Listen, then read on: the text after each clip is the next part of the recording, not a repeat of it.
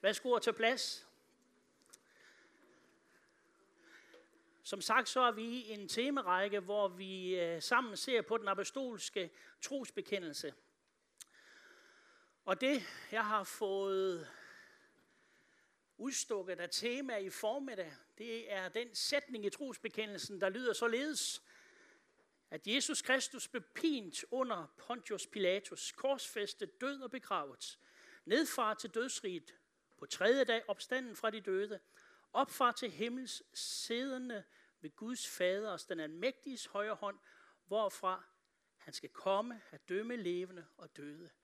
Men skal vi ikke sammen bekende trosbekendelsen? Jeg tror, vi kan få den op på skærmene her. Og nu har jeg godt nok bedt jer om at vaske og tage plads. Skal vi ikke rejse os?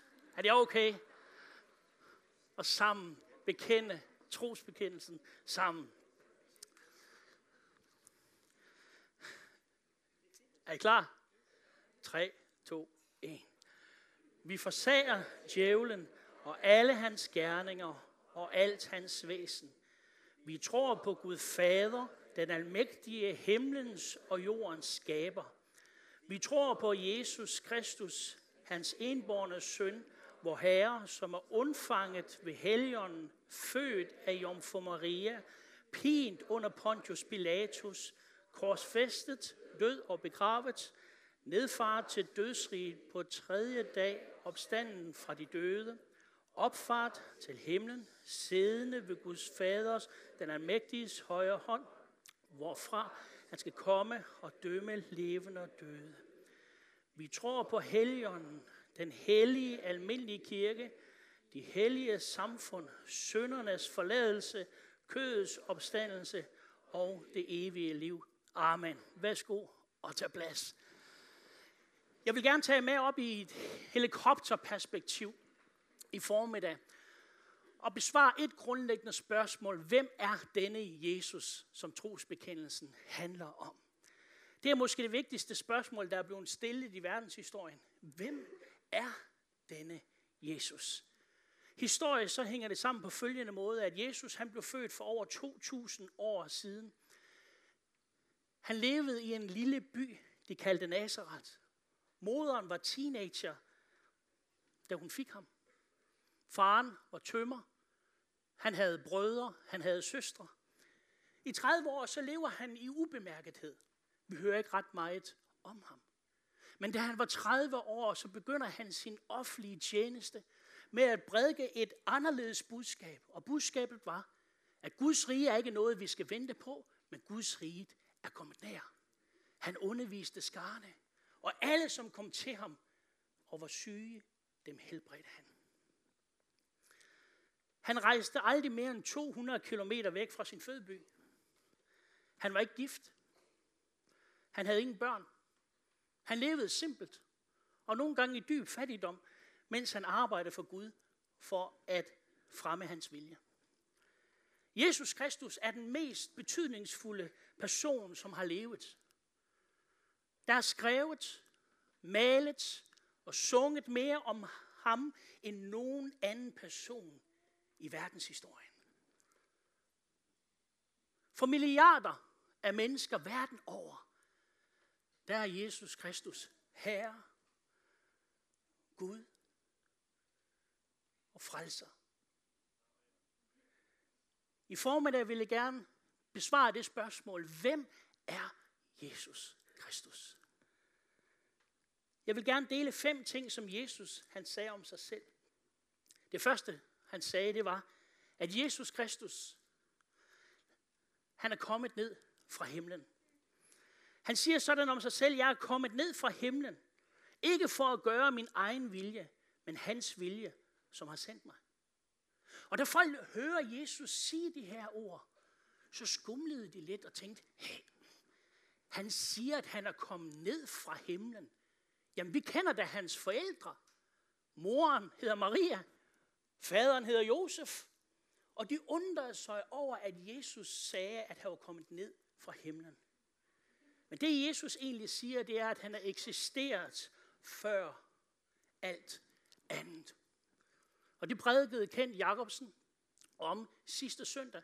Og hvis ikke I fik den prædiken med, så vil jeg anbefale at gå ind på kirkens hjemmeside. Her kan I lytte til den. Han prædikede om, at Jesus ikke var skabt, men han var født. Han blev født. Det var ikke, Jesus var ikke et menneske, som blev Gud. Nej, det var Gud, der blev menneske i personen Jesus Kristus. Og Jesus han siger, at han kom ned til den her verden. Ikke for at pege på folk og fortælle dem, hvor dårligt det ser til. Ikke for at fordømme verden, men for at frelse verden. Derfor kom han. Han kom for at opsøge og frelse det fortabte, siger Bibelen. Det andet, Jesus han sagde om sig selv, det var, at hvis folk ikke ville tro hans ord, så skulle de tro gerningerne. Så skulle de tro på de ting, som han gjorde. Han siger sådan her i Johannes evangeliet. Jeg er Guds søn. Gør jeg ikke min faders gerninger, skal I ikke tro på mig. Men gør jeg dem, så tro gerningerne, selvom I ikke vil tro mig, for at I kan fatte og forstå, at faderen er i mig, og jeg i faderen. Amen. Jesus han udførte mirakler. Jesus han gav de sultne brød at spise. Og når folk kom til ham og var syge, så helbredte han dem. I hans nærvær, så blev de blinde seende. Og de lamme begyndte at gå igen. Jesus han var, og han er stadigvæk en, som gør mirakler. Da mennesker de havde svært ved at forstå, når han talte om, at han var Guds søn, så siger han til dem, det kan godt være, at I har svært ved at forstå de ord, når jeg siger, at jeg er Guds søn. Men hvis I ikke tror ordene, så se på de gerninger. Se, at de blinde får deres syn. Og de lamme, de får førligheden tilbage. Hvis ikke I tror mine ord, så se på mine gerninger. Jesus, han er stadigvæk en, som virker under. Jeg har i min tid som kristen set både blinde få deres syn igen. Men tilbage i 1989, der oplevede jeg på en gudstjeneste nogenlunde som den her. At i afslutningen af gudstjenesten, så blev der kaldt frem til forbøn. Og jeg gik frem. Jeg havde store smerter i ryggen. Og der i 89, så satte de mig op på en stol, og så var der en, der tog benene op i hænderne, og der kunne jeg se, at der var en forskel på benenes længde med en centimeter. Det var det, der var årsagen til, at jeg havde så ondt i min ryg. Så blev der bedt en ganske enkel bøn. Og han sagde i Jesu navn. Og i det øjeblik, han sagde det, så rettede min ben sig ud. Og jeg blev fuldstændig måbende, da jeg så det. Og jeg kiggede rundt på alle dem, som stod som sild i en tønde omkring os. Og jeg tænkte, så I det samme, som jeg gjorde? Så I det der? Det var lige før, jeg ikke kunne tro mine egne øjne. Men ved I hvad? Jeg har ikke haft smerter i ryggen siden. Jesus, han var. Amen. Jeg kunne godt give Jesus. Jesus, han var, men han er stadigvæk en, som virker under. Og i afslutningen af den her gudstjeneste, der vil vi gøre nuagtigt det samme, som jeg oplevede i 89. Der vil være mulighed for at komme frem her ved korset til jeres højre side, og så vil vi være med til at bede for dig. Jesus, han lever, og han går stadigvæk under. Jesus sagde, hvis I er svært ved at fange de ord, jeg siger til jer, så se dog på gerningerne. Det tredje, Jesus sagde om sig selv, det var, at han banede vejen til himlen for os. Jesus han siger sådan her, jeg er vejen, sandheden og livet. Ingen kommer til faderen uden ved mig. Jesus han kom ikke bare for at give de sultne brød. Han kom ikke bare for at bringe lægedom til dem, som var syge. Nej, han kom for at åbne døren til himlen vidt op for os alle sammen. Amen. Jesus, han er i de her ord både ekskluderende, men også meget inkluderende. Ekskluderende forstået på den måde, at det Jesus siger her, det er, det er ikke alle religioner, der fører til Gud. Det kan godt være, at det er kontroversielt, og det er upopulært at sige det, men vi må være helt ærligt, og vi siger det kun fordi Jesus Kristus siger det. Det er ikke alle religioner, der fører til himlen. Jesus siger, der er ingen frelse, ingen tilgivelse, ingen evigt liv, ingen soning mellem Gud og os, uden om troen på Jesus Kristus. Vi tror det, fordi Jesus sagde det. Han sagde, jeg er vejen, jeg er sandheden og livet. Der er kun én dør til himlen, og den dør hedder Jesus Kristus. Men der er tusindvis af veje til Jesus. Vi sidder i et fællesskab her, hvor der er flere hundrede samlet. Og jeg er sikker på, at vi hver især, rigtig mange af os, har en personlig historie om, hvornår Jesus han blev vigtig for os. Hvornår vi fangede det der med troen på Jesus. For nogen har det været en del af deres opdragelse. De er måske opdraget i et kristen hjem og har altid hørt om Jesus. For andre blev det levende på et andet tidspunkt i livet. Så vi har alle sammen vores forskellige historier. Vi har alle sammen, der kan fortælle om vores forskellige veje, hvordan vi fandt troen på Jesus Kristus. Så der er tusindvis af veje til Kristus. Men der er kun én vej til Gud, den går igennem Jesus Kristus. Amen. Jesus sagde, jeg er vejen, jeg er sandheden, og jeg er livet. Men Jesus er ikke bare ekskluderende, han er også inkluderende. Han siger nemlig, at han inviterer alle sammen. Uanset nationalitet, så er du inviteret. Uanset hvilken alder, så har Jesus inviteret dig. Uanset hvilken religion du har praktiseret før, så inviterer Jesus dig. Der er kun én dør til himlen. Den går igennem Jesus Kristus. Alle er inviteret. Amen. Jesus er vejen, sandheden og livet. Den fjerde ting, Jesus han sagde om sig selv, det var, at han ville give sit liv som løsesum for mange. Matteus evangeliet kapitel 20, vers 28 siger således, Ligesom menneskesønnen ikke er kommet for at lade sig tjene, men for selv at tjene og give sit liv som løsesum for mange. Og det er her trosbekendelsen kommer ind. Det er her dagens tema er så vigtigt. Når trosbekendelsen siger således, at Jesus Kristus blev pint under Pontius Pilatus, han blev korsfæstet, han døde, og han blev begravet. Han nedfar til dødsriget på tredje dag, opstanden, eller på den tredje dag opstanden fra de døde.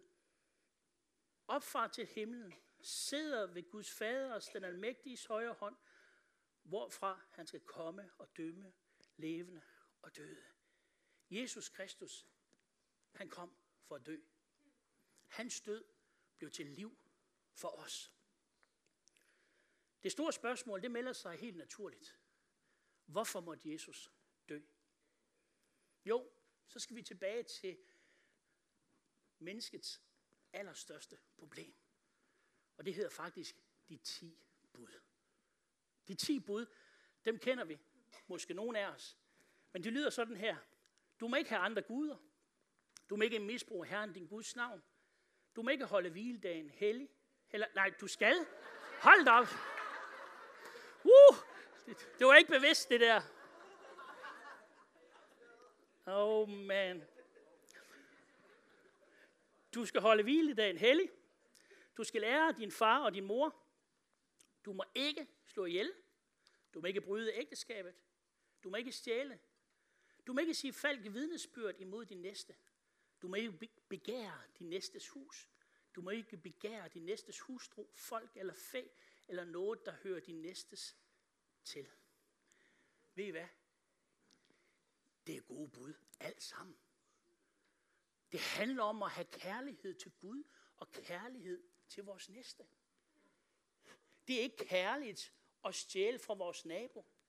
Det er heller ikke kærligt at begære noget af det, vores nabo har.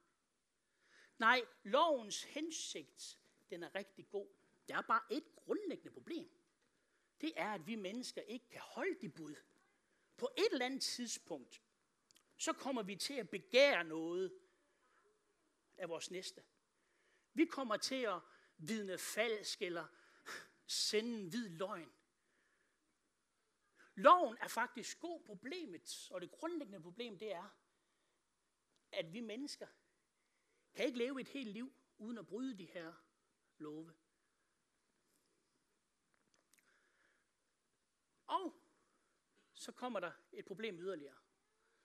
Det er, at Gud, han er en retfærdig Gud. Han kan ikke bare kigge ned fra sin store himmel, og så kigge på mennesket, at de bryder hans lov. Han kan ikke bare feje vores overtrædelser ind under gulvtæppet, og så lade som om intet er sket. Og det er faktisk en rigtig dårlig nyhed. At vi alle mennesker på en eller anden måde har gjort os skyldige i lovovertrædelse. Vi er skyldige alle sammen. Men her kommer den gode nyhed. At Gud sendte Jesus Kristus herned. Han tog vores straf på sig. Den straf, som var skulle tilkomme os. Det var os, der havde brudt loven med alle dens bestemmelser. Men Jesus Kristus, han valgte at træde ind i vort sted og dø i vort sted i kærlighed til os. Romerbrevet kapitel 3 og vers 24 siger således, men vi bliver erklæret skyldfri på grund af Guds nåde. Det er en gave til os. Gaven består i, at Jesus Kristus påtog sig den straf, vi skulle have haft. Gud sendte Kristus, for at han ved sin død skulle tage straffen for alle menneskets syndere. Før Kristus døde, var Gud på grund af sin barmhjertighed villig til at udskyde straffen for de synder, som blev begået i fortiden. Nu, da Kristus er kommet, bliver alle, som tror på ham, erklæret skyldfri på trods af deres synd. Det er ikke i strid med Guds retfærdighed at gøre sådan, for Kristus har taget straffen for alle menneskets oprør og synd. Derfor måtte Kristus dø. For at tage min og din straf. Det var derfor Gud sendte Kristus. Han kom for at dø, så vi kunne få liv i ham. Amen.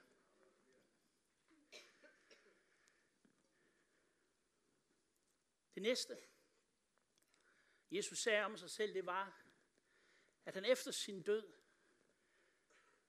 så ville han blive begravet, men han vil opstå på tredje dag.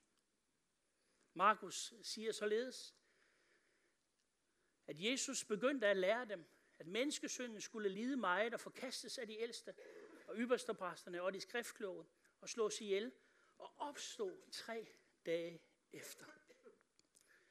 Jesu opstandelse er og var et bevis på, at alt, hvad han har sagt, det er sandt.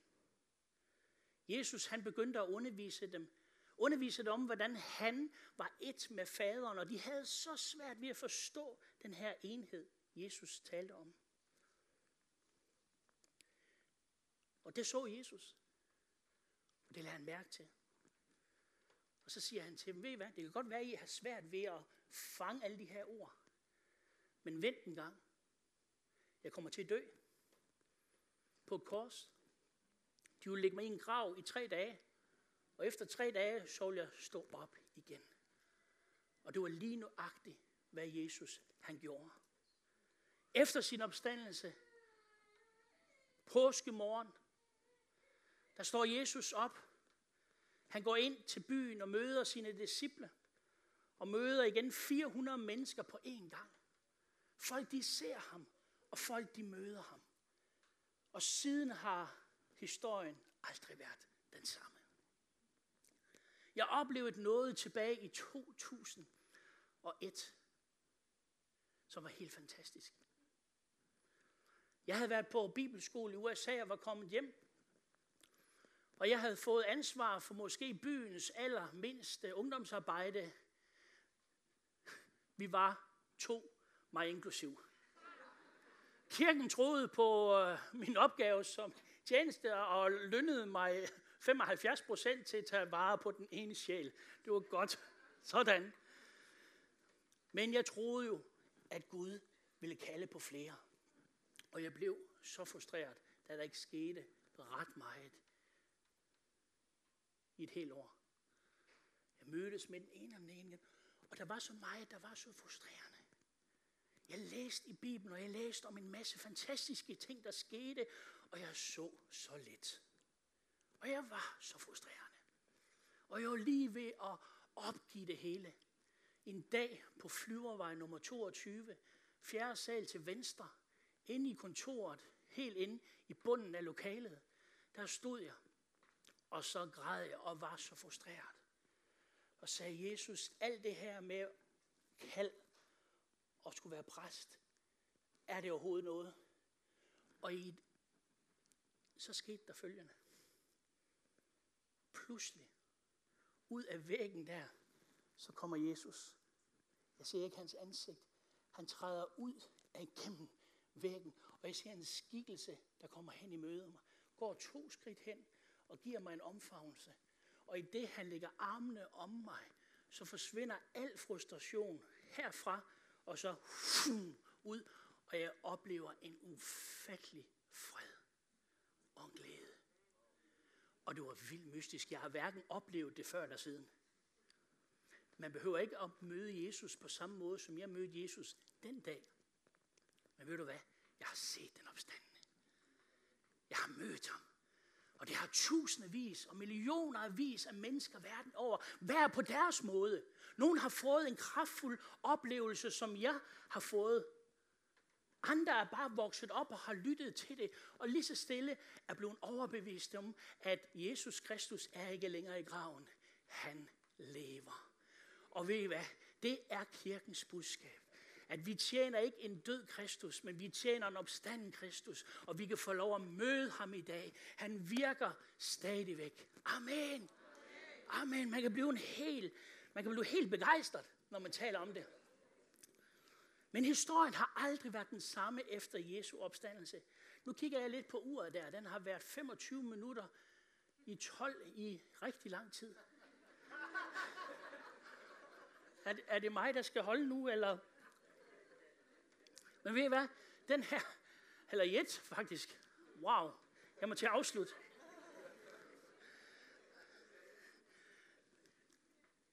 Jesu opstandelse var så radikalt, at jøderne, som var vant til at mødes om lørdagen og fejre påsken, påskemåltid, de ændrede deres jødiske ritualer og begyndte at møde søndag morgen. Den dag, hvor Jesus han opstod fra de døde. Alle deres rutiner blev simpelthen lavet om, fordi Jesus opstod fra de døde. Og langt de fleste af Jesu disciple, de gik i døden på grund af, at de ikke vil fornægte opstandelsen af Jesus Kristus. De havde mødt ham. Og jeg er så glad for, at jeg ikke skal stå her i formiddag og overbevise nogen af jer om, at Jesus lever. Det er han god nok til at gøre selv. Hans helgen er til stede den her formiddag, og vil herliggøre sin søn Jesus Kristus, og vil åbenbare ham for hver eneste af os. Hvem siger du, Jesus er? Det er et spørgsmål til dig i formiddag. Hvem siger du, at han er? I formiddag er det et øjeblik, hvor du må beslutte. Og du kan beslutte, om du forlader lokalet her som en kristen, eller du går ud af døren herfra, uden at være en kristen. Beslutningen, den ligger hos dig. Vil du modtage Guds nåde? Eller stå den imod og sige nej tak? Vil du modtage hans tilgivelse? Eller fortsætte dit liv i synd? Vil du modtage Guds udrakte hånd? Eller vælge at sige nej tak? Vi er her, fordi vi elsker dig og vil opmuntre dig til at tro på Jesus Kristus. Jeg har umuligt kunne beskrive, hvem Jesus er på 25 minutter. Bibelen siger så meget om ham. Bibelen siger, at han er den, som giver styrke til de svage. Bibelen siger, at han står altid klar til at hjælpe. Bibelen siger, at han opretholder den, som fristes. Bibelen siger, at Jesus Kristus har sympati med vores svagheder.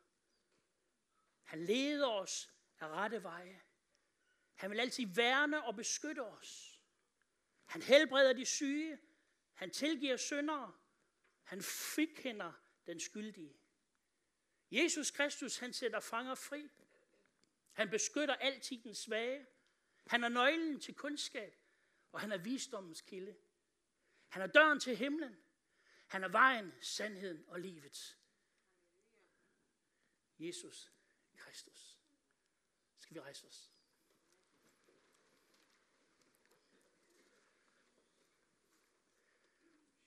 Bibelen siger således i Romerbrevet, hvis du med din mund bekender, at Jesus er Herre, og i dit hjerte tror, at Gud har oprejst ham fra de døde, skal du frelses.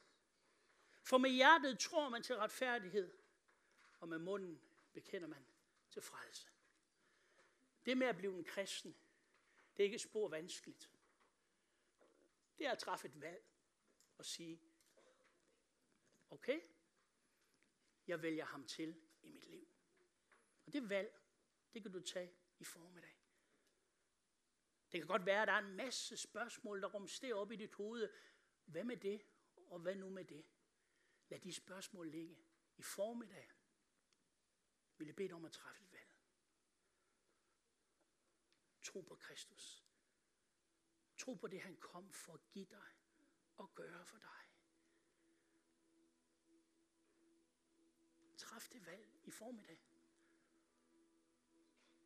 Men Bibelen siger, at ud over troen, så må vi også bekende den tro med vores mund. Derfor skal vi bede en bøn. Kollektivt. Og du kan stå, hvor end du står i lokalet. Hvis du ønsker at træffe det her valg og sige ja til Jesus i formiddag, så kan du bede den bøn ud fra dit ærlige hjerte, så vil Gud høre det. Hvis du tror, og med din mund bekender Jesus Kristus, så skal du blive frelst, siger Bibelen. Det handler ikke om den evangeliske frikirke. Det handler ikke om at tilhøre et bestemt kirkesamfund. Det handler om en relation med Jesus Kristus.